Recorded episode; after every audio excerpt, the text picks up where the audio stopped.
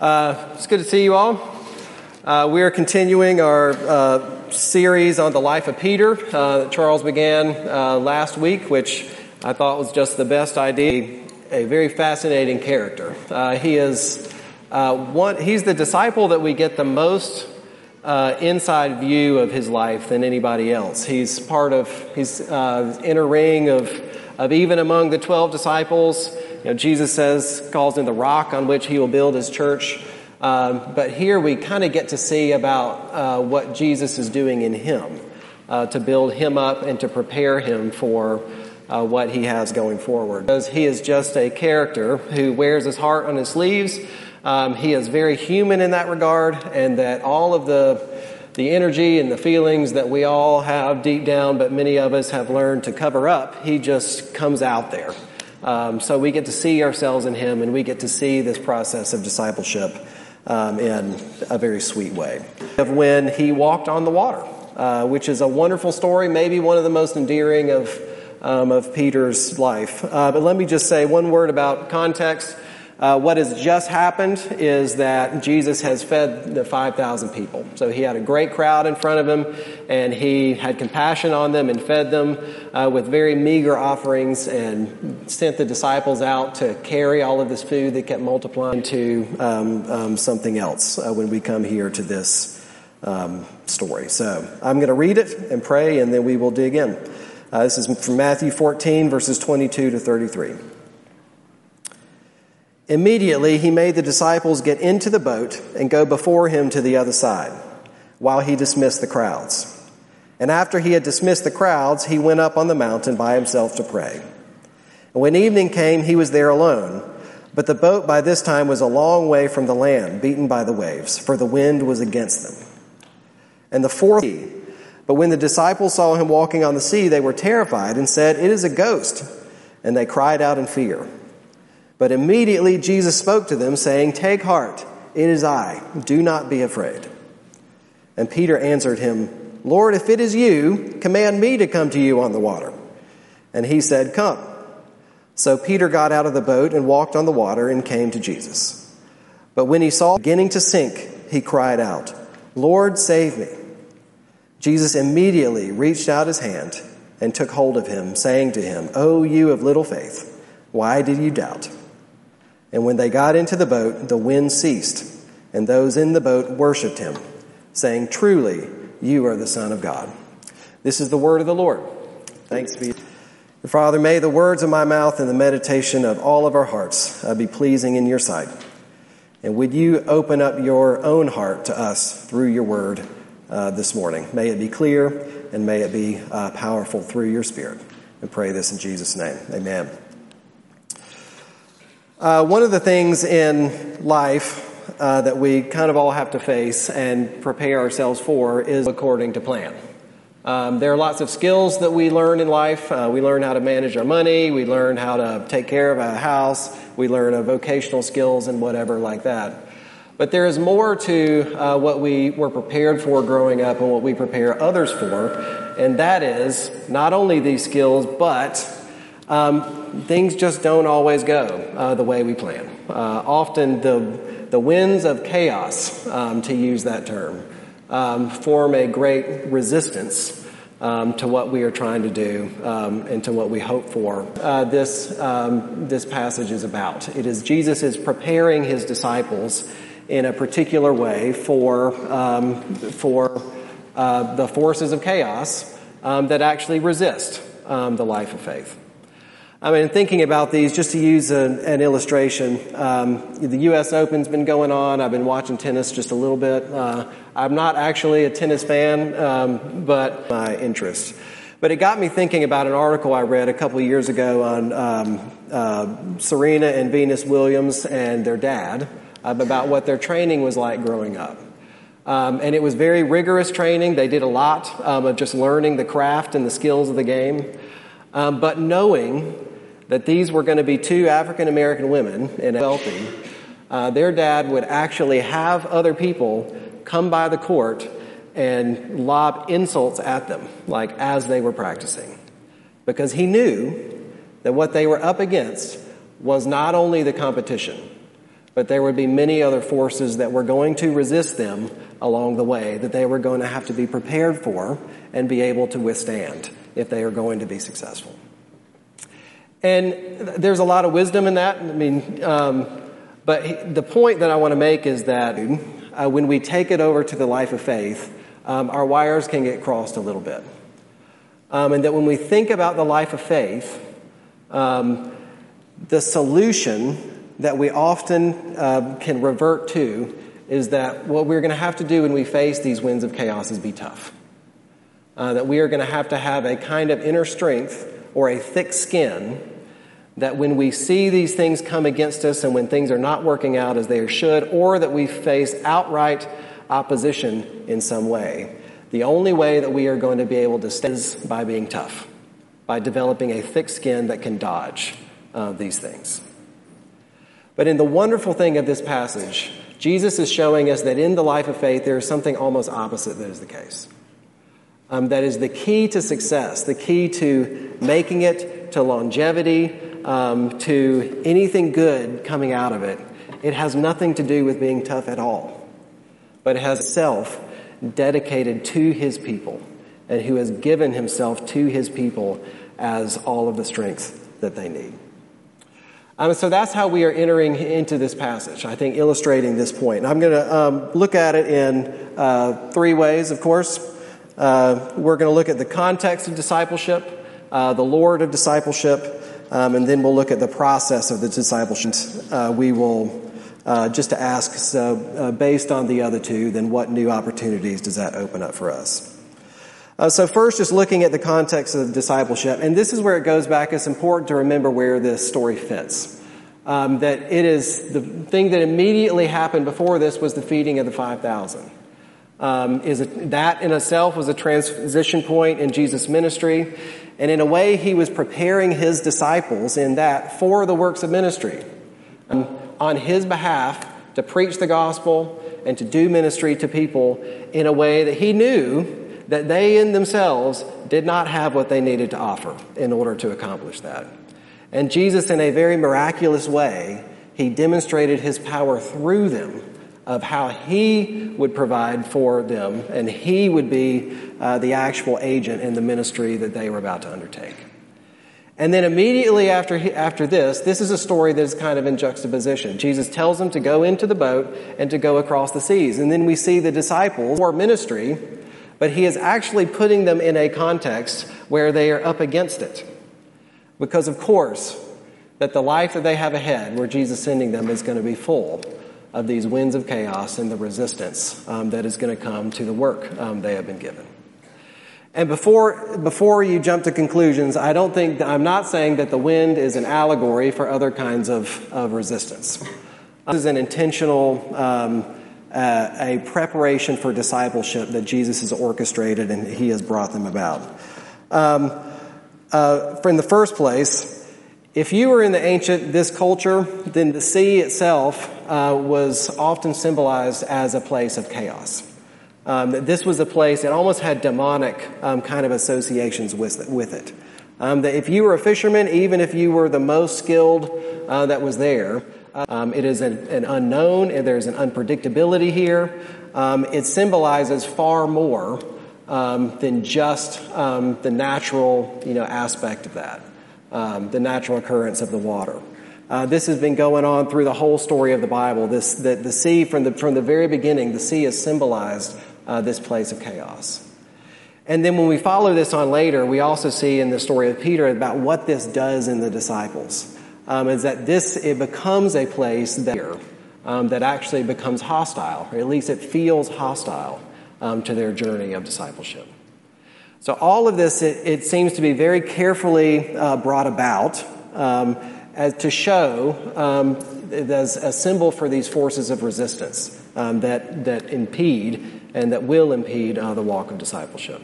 and these can be natural forces, like here, these are actual winds uh, actual waves um, that instigated a lot of fear. Um, that ended up um, getting, becoming uh, elements in the disciples' walk with Jesus. Symbol this place of chaos, that it could be anything um, that stimulates that kind of fear, that kind of dread, that kind of sense of resistance, and then produces an emotional reaction um, that ends up playing with our sense of trust um, in Jesus. And I'll give you just a silly illustration of this. Um, the nail clippers in my house are impossible. I don't know what it is about nail clippers, but they, but they, but they are impossible to find. And there is a, a specific place in a drawer that we have that like the nail clippers belong in this drawer.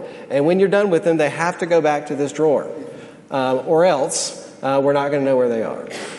But what inevitably happens is in the middle of the bus of trying to, you know, go throughout the day, uh, need nail clippers, pull out somebody has not put them, put them back in the drawer. And on top of that, the whole top surface of this counter has just got tons of junk on it, so it's impossible to find.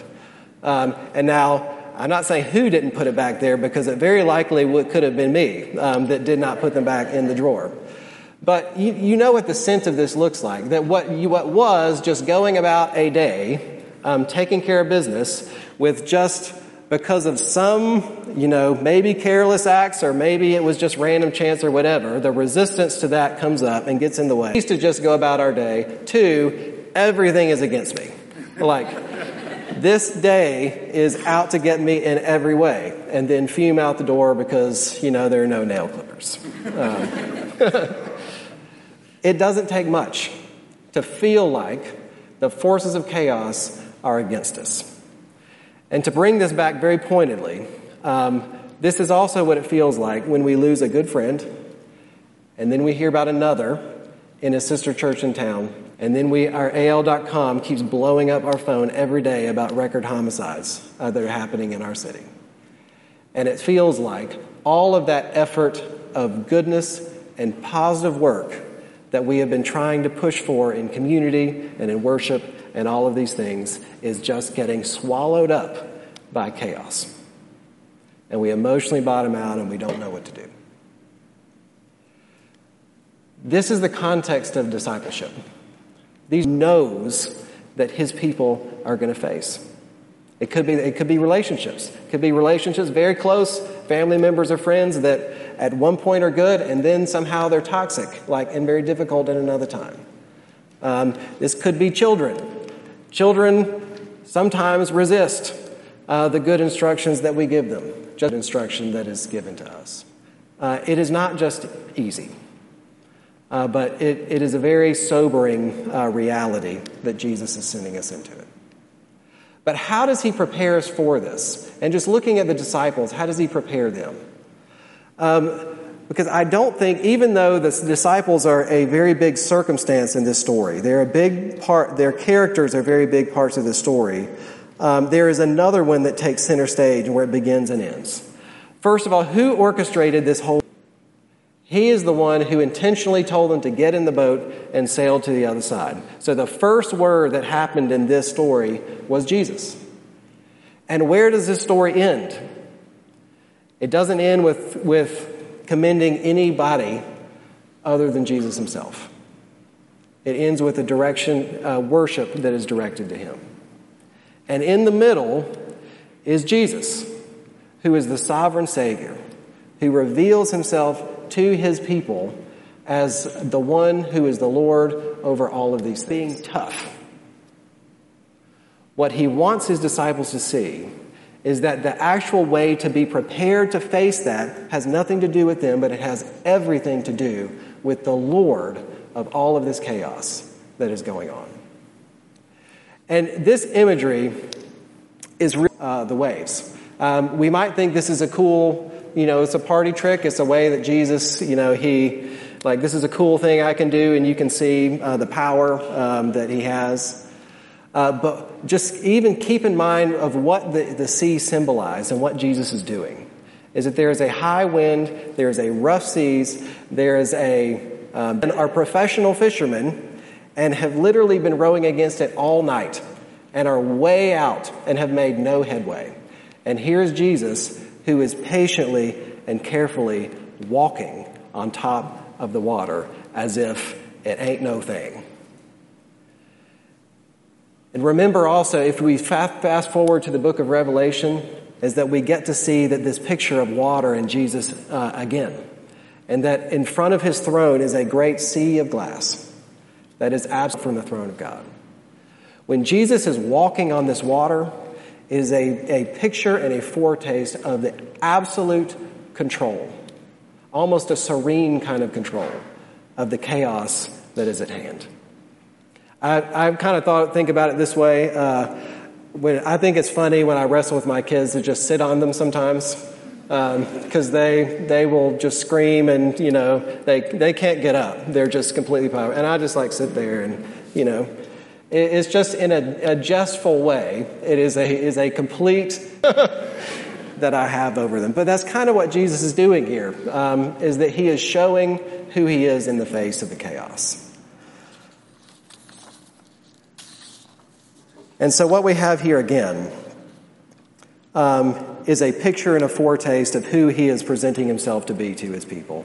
Um, and even the hand that reaches down to save, to save Peter is itself um, salvation that he is about to work, of how he is, he is going to save not just one man from one instance, but to give a guaranteed proof um, that no matter what uh, the evil is or chaos is that, ri- that rises up. There is no power that holds sway over his people other than Jesus himself.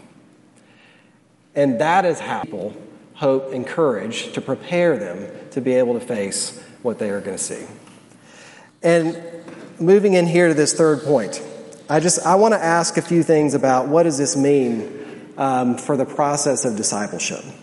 Um, just what, what kind of clues does this story give about what we can expect in light of those two things? Uh, I think one of them is is that uh, increased faith coincides with increased vulnerability. Um, as the action is trust is stepping out in faith and trusting Him in the middle of the chaos. Um, it is not really a safe thing to do. It does not mean that we are not safe. Uh, we could not be any more safe than we are in the hands of our Savior, but it will feel uh, very, very vulnerable. And it will feel very confusing at times. And it will feel like rowing against a wind um, that there is, no, there is no way to make progress against.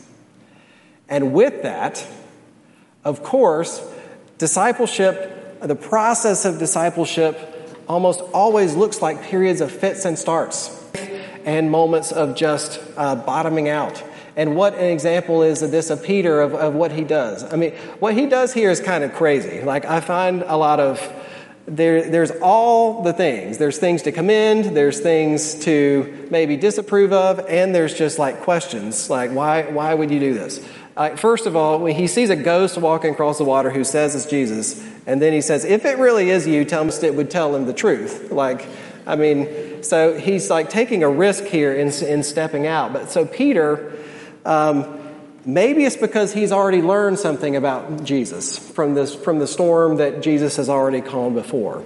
Uh, we don't know why. But he responds to this um, situation with great bravery. You are really in control of these things, then let me step out into the chaos and I'll be fine. And what happened? He does it. Jesus just calls himself to himself and he's walking across the water. And then what happens? He sees and he remembers what he is doing and the vulnerability that presents itself to him there. He sees the wind and he sees the waves and he becomes afraid. And he bottoms out and he starts sinking down in it. Point. But immediately, Jesus reaches out his hand and he grabs Peter and he pulls him up and he reminds him about who Jesus is, worthy of his faith. And so he does both.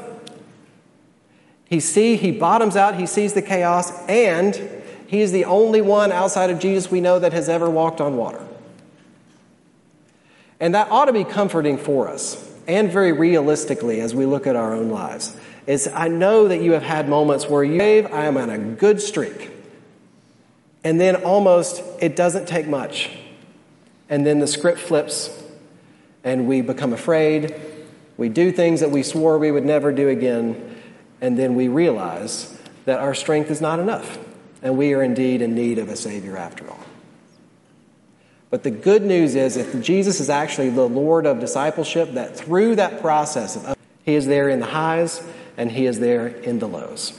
He ultimately is the master of what is going on, not only in the world around, but as what is going on in our hearts. And I really think one of the, one of the things this does for us um, is it allows us to go about this process with a sense of good humor. And I don't mean that that everything is funny. To face grief in a way that is not despair, but that is very realistic. And it allows us to look at each other in a way um, that is very realistic also, of noting both the highs and the lows and accepting both. And I just, I, maybe it's just me, but it just cracks me up to think about, you know, after Jesus is gone and the disciples are sitting around at, at dinner and there, someone asks them, hey, what was it like to, like, to be with Jesus? And Peter's like, yeah, I walked on water once. And then John, I freaked out and I sank and Jesus had to pull my butt right up there out of the water. And, um, yeah, it's, it's realistic and it is hopeful despite all of those things. And this is because our Savior is good.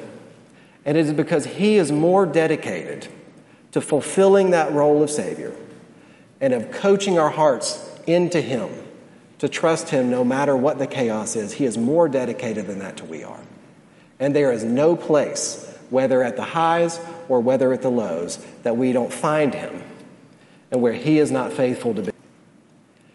And so, what we have is that when we do bottom out and we are faced with all of these chaoses and we feel uh, the pain, our skin is not thick enough, and we're trying to figure out how to respond, that we are given the freedom rather than to hold up and to just exert more than we know that we have. We, rather than doing that, that we all we have to do himself to us save me. And he will. And what we have to do here is, I think, one of the wonderful things about a service like this when we gather every week is that we are not just here to, he- here to hear the word taught so that we learn. We are here to do that, but we are also here together with one voice to be able to do just this, to cry out, Jesus, save us. Feel like we are drowning, and we feel like we are going nowhere. And, what we are, and that is just what we are about to do. We are going to partake of this table. So I want to transition to that point, um, and leave it at this so that we both can receive the good word and the instruction of the Lord, but that we can all together, by partaking of this sacrament, that we can cry out for the grace of our Savior that He has promised. Please save us. And we get to taste it and know that He will. Let me pray for us. Jesus, our faith is so small. Would you please, in your great love and mercy, help us to release uh, the pent up fear and frustration that we are holding and clinging on to so hard, and that we might taste the freedom and the joy of looking to you as our true Savior. We pray this in Jesus' name. Amen.